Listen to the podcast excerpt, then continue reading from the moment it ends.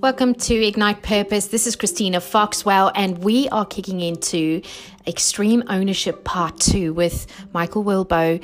Wilbow's joining me so that we can continue talking about how do we as leaders lead with extreme ownership and what are some of the key principles that we've really got to instill in our people and in our rhythm in order for us to be really leading a successful or actually healthy organization forward.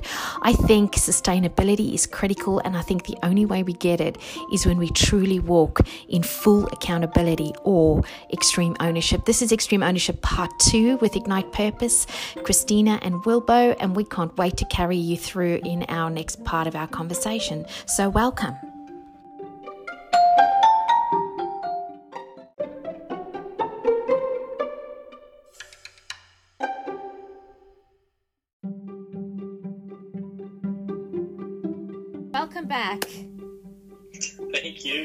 Good to be here. He's having a good laugh because obviously we're recording this back to back, so we're hoping you're enjoying it um, as you've dialed in again. Uh, but let's quickly recap extreme ownership. Where does that term come from? Look, it, it comes across a, a, a, term from two gentlemen that um, that I have the highest respect for, called Jocko Willink and Leif Babin. Um, they wrote the book Extreme Ownership, um, plus a, a, few other books um, that I mentioned: Leadership, Strategy, and Tactics, and the Dichotomy of Leadership. And it's born out of um, their leadership experience from their time as US Navy SEALs and, and Jocko being a SEAL um, commander. And really, the premise of it is you must own everything in your world. There is nobody else to, to blame. So it's that humility part of, of leadership, but it breaks things down into really um, strong, directive, um, bite sized pieces to be more effective. And we covered off a few of those um, in the first one. And to open the batting on this one, um, where I think, uh, and the, the great part about the, the book Extreme Ownership um, by Jocko and Leif is that it migrates the example on the battlefield and it gives you the mirrored example in, um, in business life. Yeah. And so most organizations love to complicate the hell out of everything that they do. Why do you think? Uh, look, I, I, think there's um, some divisions in some organisations that are the complication department. That mm. it's part of their job to be able to do that. But I just think that nobody sort of is that focused on the one end game um, that an organisation has, and particularly as the organisation gets bigger, that is more difficult to keep a handle on. Mm. But the, one of the key principles within extreme ownership is keep it simple the more complex the mission, the more difficult to execute and achieve. So think about it to, to everyone that's tuning in. What is the mission that you're asking your people um, to achieve right now within your business?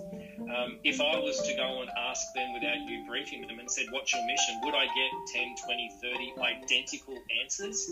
Or would I get some ambiguity? Would I get a little bit of fluff with that? Like, do they know what the mission is and what accomplishing that mission looks like? Because if that's not clear, then some other very key principles um, really start to fall by the wayside um, that are critical um, to being a successful leader and making sure that um, you lead a team that wins because that's your true measure of how good a leader you are is, is successful failure. Okay, I have a question for you. We've got mission and we've got purpose. How do they sit together? Well, I think they're totally aligned. I mean, the, the mission has got to be that, and there could be several missions to the overall um, goal, but um, they've got to be aligned in how people consider what their part is to play in the overall uh, mission or, or, goal of a business. So they understand their role. Yeah, they've and got to be able it. to do that. Yeah. And because we talked about the the buy-in piece um, that is so critical, that the leader themselves have to completely understand and believe in that mission in order to be able to get the team to, to buy into. And we spoke in the first one about the why piece. Mm. And if people don't understand the why, which is a lot of times the missing link um, exactly. um, in organizations, um, then everyone starts to attach their own why to what they're doing. And it might not be the, the right one um, to actually galvanize and achieve um, the overall goal. Can I use an example? Yeah. I'm just going to use my practice. when we started this practice, it was about performance. And then I kept distilling it because that's what you do when you focus on your purpose. And it came down to making a difference to one person's life a day. And then I had a few people work with me who were then saying, Well, we're a training organization. And I'd go, No, because we're not training people to make a difference. We are standing next to people to inspire them to take an action that's going to shift the way they live their life. And um, the people that couldn't buy that mission and the purpose because it was too deep had to jump Yeah. out of the ship. And you know what? That was hard for me as a leader because I'm quite evangelical in my approach. As you know, if you've listened to this podcast, and Wilbow knows I've walked next to him for years. But I'm I'm absolutely belief and faith based around how I come across with my work, and you are too. And it's that in, intrinsic, and that's why a lot of people in the military have high traditional styles Yeah. in their motivator set because it's belief based. And I think it's important and I think it's okay if you're clear on your mission and you're clear on your purpose. If people jump out the boat, that's a good thing. Look, definitely. And, and if you take it in that military sense, that's what sort of going through Navy SEAL training and things are all about. That you've got some pretty elite soldiers going through that program, but not all of them uh, are going to make it or align to what that particular um, goal orientated is a, a, bit- a Navy SEAL is. So I think that if you look at it from that point of view, and, and look, this time that we're going through at the moment in terms of the impact of COVID 19 and, and the impact that it's having on all businesses, some of these principles of extreme ownership really start to play. And a lot of uh, fear is going to start to come into organizations and, and leaders. And one of the, the areas around extreme ownership is that leaders cannot be paralyzed by fear. Oh, and that is a It's- massive principle. Yeah, it's huge, and it's critical for leaders to to act decisively, um, but admit uncertainty. And this is what we're going through at the moment with this crisis. And what I think leaders have got to understand is they're not always going to have um, all the answers, as we mentioned in the first episode, but they've got to make the best decision they can Now, on the immediate information available. And they've got to be okay as a leader to know that that's not going to be the 100% right solution, and you've got to be comfortable with that. Um, they've got to implement, prioritize, and execute. And you can't effectively um, make people do things, you need to lead them through that. So that's a really big element in terms of um, what fear can do. And there's a there's a I guess a, a mantra that's within the SEAL community that when they're in times of, of crisis or in battle and something's not going right, it's relax, look around, make a call. ooh, I, I, we need to actually write that down. Relax. Relax, look around, make a call. So if you think about it, just like everyone, just close your eyes for a moment and think you're in the middle of a war zone, bullets are flying, and you sort of what your plan was isn't working out. Um, you can't just stop altogether. You've got to be able to sort of, like they're saying, relax to the best of your ability so you can clear your mind a tad to think about what you need to do. Look around what is around your immediate self that you can utilize as leverage to be able to do, and then make a call. It's not the ultimate call, it's a call to get to the next step. Um, and when you're talking about that military environment, that next step could be survival or not survival. So when you go and take, translate that into the business world, it's just how do you just take a pause, look around at what you've been doing and what needs to be done, and just make an immediate call on what needs to be done with the information you have, and don't be paralyzed by fear. Just take that next step forward, and then that next step forward, and that next step forward, and that's when you'll get to a, a sort of uh, a crawl, walk, run um, scenario within your, your business. Okay, so let's let's peel this back because we're going to put it into uh, live business uh, focus. COVID nineteen hits. Um, as a business leader, you're going, nah, it's not going to be that bad because you know we, we it's like boiling the frog slowly. Sorry for any animal lovers out there, I haven't done that. But so we're getting used to this. It's difficult. So and then suddenly that fear and the we have to take care of ourselves hits. It is one of those things. As a leader that relax goes out the out the out the door because here's what happens in our brain. I have to i have to do this okay? Our brain goes through that mental hijack that emotional hijack.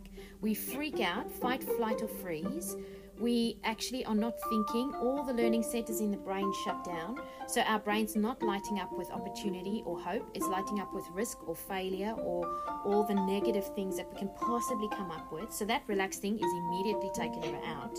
Look around, man, I don't see anything but my own rubbish at the moment. I am faced with my fears of my shame and letting my family down and not being able to live, and I'm living in a future that's not even realized yet. And then that make a call piece never happens because I'm running around like a headless chook.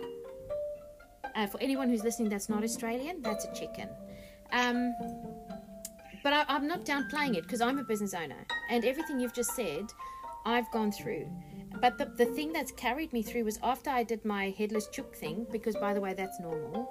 I went because you've done it too, right? Run around like a Yeah. headless chook. Then you Oh, sit you sit down and go, okay, none of this is helping me. I need to be peaceful. Yesterday, I sat on my purple couch, plugged my earphones in, and did a 10 minute meditation because I thought my, I went through that moment of crazy that just hit me, and it's hitting all of us at different times uh, in our day. And it's just about keeping peaceful. So I like that. I want to reiterate it. What are those three things, Wilbow? Let's run through them again. Relax, look around, make a call. Do it. Do it. And and the other part that I think that, and this is again, I'm just going to keep sort of banging on about this. And this is why I love Jocko and Leif's extreme ownership principles. Is if you can always picture yourself in a war zone, Yeah. it starts to give you a lot of clarity that maybe what you're going through at the moment within your office or your corporate environment isn't as extreme as, as what soldiers have to go through or isn't as life and death. So what they've done incredibly well is they've trained and they're trained and they're trained and they've trained. So the, the relaxed part becomes a reflex because that's what they've trained to do.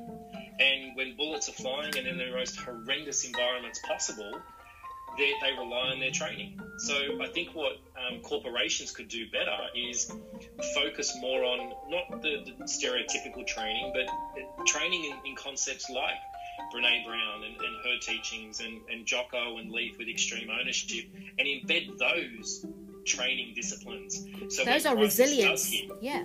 yeah, when crisis does hit, they can pause and reflect because the planning piece is another really important pillar of extreme ownership. Like, if leaders don't 100% understand the mission and can communicate it effectively, then everything is lost. So, if we're going through everything do with coronavirus at the moment and the leaders are paralyzed with fear, then the rest of the organization is going to spiral out of control with fear because they're not controlling that, that mindset within their team.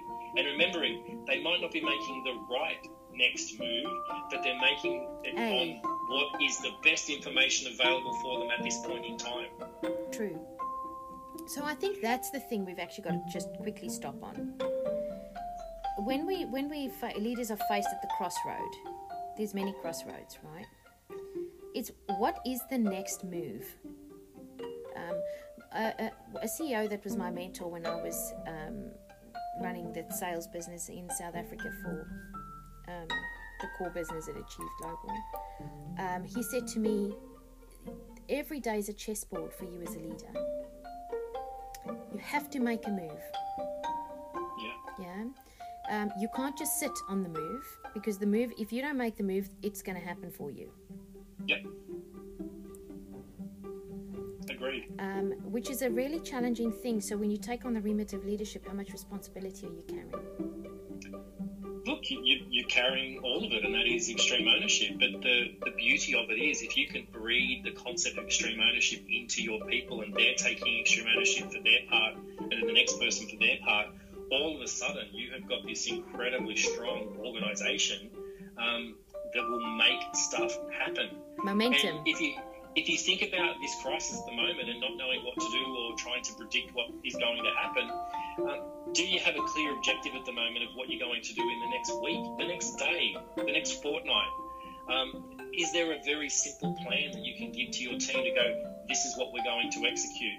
Um, can you del- this is for me this is something that, that i learnt to do it, it wasn't something that was a reflex is delegate the planning process and that doesn't mean give all the responsibility away but i was very fortunate um, to work in my last tenure with with an incredible leadership team who, hand on heart, I can say I loved them as individuals and as people and respected them wholeheartedly for who they were professionally and what they brought to that team. And it wasn't until I was able to open up more as a leader and, and show my vulnerability and bring them more into the planning process. So I'm getting each of their expertise rather than just saying, hey, I've got to design all this myself because that's my job and I'm the leader. And then I put a plan out that A, I don't necessarily buy into as much or isn't as strong or as powerful as what it could be because I'm not leveraging their experience and their expertise. And that's that's a teaching that that my leadership team gave me that maybe they're not even aware of um, to this point in time. The, the respect that I've been able to sort of um, build and generate out as, as a leader is a lot to do with their input in my development. And you know, I walked next to you as you were busy handing over some of those um, growth elements, is the way I want to position this. And I can remember that some of your leaders were um, frustrated because often I think people want the leader to do everything because then we tell them what to do. But what you were doing and the support we worked together on was to get them to think for themselves and to walk through the discomfort of not knowing the answer but coming up with something that innovative piece. Yeah. And you had to take your hands off. Yeah, which is incredibly difficult for, for people who've come up in traditional leadership roles because it's all about you, and that's where the ego becomes involved and being able to control that ego is is an incredibly important piece of extreme ownership. Mm, that is important. Now, the other part that I think this crisis is is also forcing us to go through altogether is uh, another sort of learning that pressure is inevitable yeah. as a leader. Um, that's sort of the price of admission, but your ability to remain calm and effective comes from establishing priorities and taking action. So rather than having everything in a big storm floating around your mind or going on around you, having those clear priorities is going to give you the compass to go, I'm going to move from A to B to C, and I'm going to adapt as I go based on circumstances rather than worrying about Z. Just take each step in front of you to be able to get yourself out of the, the jam that you're currently in. And with coronavirus, we're all in the same jam where it is impacting all of us, yeah. but it's in different ways, and different industries are being um, affected in different ways that are all going to have to adapt in different ways. So, having that that sort of that sense of calm amidst um, the chaos is is probably one of the, the beauty aspects that I love and respect about um, military personnel that they can operate under a very high stress environment but still think clearly um, and execute. And that's sort of a, a skill that we can all continue to work on and develop. I think, and I love that. I think because I've got to say this the leaders I've worked with that are ex military, and by the way, you would have been a great military man, but that's all I'm saying. Um, Too old now. Yeah, we just leave it at that. I wanted to join the, the, the um, military in some way, shape, or form, but I was told I was too little, and then this and that. Anyway, that's good got nothing um, But here's the thought I think belief. I'm going to come back down to that. Um, the leader needs belief in who they are, the leader needs to have belief in their people, the leader needs to communicate clearly. The leader needs to inspire action even when it's uncomfortable for them the leader needs to stand in vulnerability, which is that extreme part of not knowing the answer. Breathe deeply and be peaceful to take one step ahead. Um, and the leader needs to be honest enough, not knowing the next step sometimes or the next three steps, but knowing the belief around why we're here. Yeah. And look, another another thing to really test the minds of those tuning in is there can be no leadership where there is no team. Ah, boom. So just let that simmer for a minute.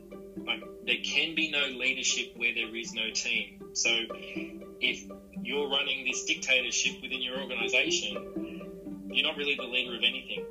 You're a title on a business card or, or a name on a door. It's only when you've got a team in place firing on all cylinders, cylinders that there can be true leadership. It's true. Um, and that is the joy and the pain.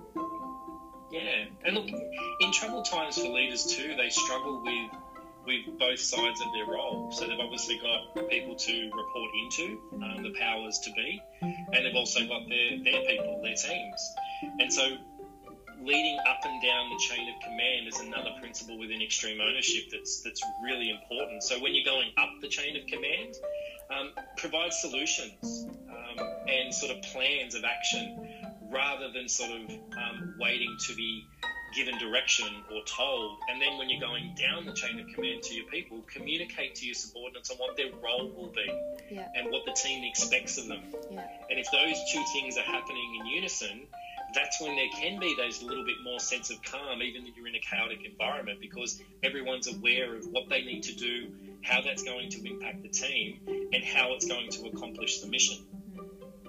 I love it. Yes, yes, and yes. And with that, we've come to the end of our second episode on extreme ownership. Now, we haven't covered all the principles, have we? No, but probably you, you're going to ask me to sum up now in one, and I'll, I'll leave sort of one last principle with you, and we can chat more in another podcast around some other areas of leadership in general, because it's a really big topic and a really critical topic um, to, to cover off on. But the, the last point I'll leave you with is um, Jocko and Leif's a point around discipline equals freedom. Mm, I love that. Disciplined behavior, which means processes, habits, and practices, results in you actually having more freedom. And when you think about that in a corporate world, whenever we have processes, habits, or systems, we think they're constraining. We think they're the shackles that are coming on um, with us. But But being able to operate with, and that's why the term military precision is a term. Mm, But when you operate in that way, it actually brings you um, and affords you greater elements of freedom. Mm, Um, discipline cannot be overrated in any way, shape, or form in all of this, and it is an undercurrent that makes, yes, the military environment successful, but it will make you in the corporate world successful and will make you in life successful. Um, discipline is a very, very big part um, of, of a foundation that everyone needs to have. And if you don't have it and you're listening, um, it's time to put some disciplines in, both for you personally, for your teams, the business, um, and you will reap the rewards of, of having that discipline structure uh, within your organization. And for me, discipline is rhythm. Yeah, Without a rhythm, there's no heartbeat. And it becomes really painful for people to get where they've got to go. Now, with that, we want to end this. We've done two episodes of Extreme Ownership. I will be inviting Wilbow back so that I can get him to share some more of his information. And actually, I've got to be honest with you, I really love this man. I've, I've, I've, we're on the same page. I've been ec- ecstatic to walk next to him for years. And I want to say thank you for being on the show. Is there anything you want to say in conclusion? no, I'm just eternally grateful of, of having the opportunity to not only work alongside of you, but what that's given me as a, as a professional. Um, I've taken great currency out of the time that we spent together in your teachings and learnings, and um, yeah, I'm just grateful to have, have met you and be willing to keep doing things like this uh, alongside of you that hopefully sort of spread a little bit more information into into other people's worlds that can make them more successful. Well, our mission is ultimately to make a difference in the world, isn't it? Yeah, Okay. So, with that, with great love, we want to say have a good day and we want to say thank you for checking in. Please press follow. We, Wilbow will be back. I will be back. We want to inspire you with tools, ideas, and thinking to shift the lens so that you can ignite purpose in your world to be more effective. This is Christina Foxwell. Please reach out to me on christina at ignitepurpose.com.au or have a look at our website www.ignitepurpose.com.au. If you'd like to check in with Wilbow, it's Michael Wilbow on LinkedIn. W I L B O W, by the way, that's how his surname is spelled. If you can't get hold of him and you'd like to reach out, reach out to me and I'll set you in touch. This has been a pleasure. Have a beautiful day, and no doubt we'll speak to you soon. Bye.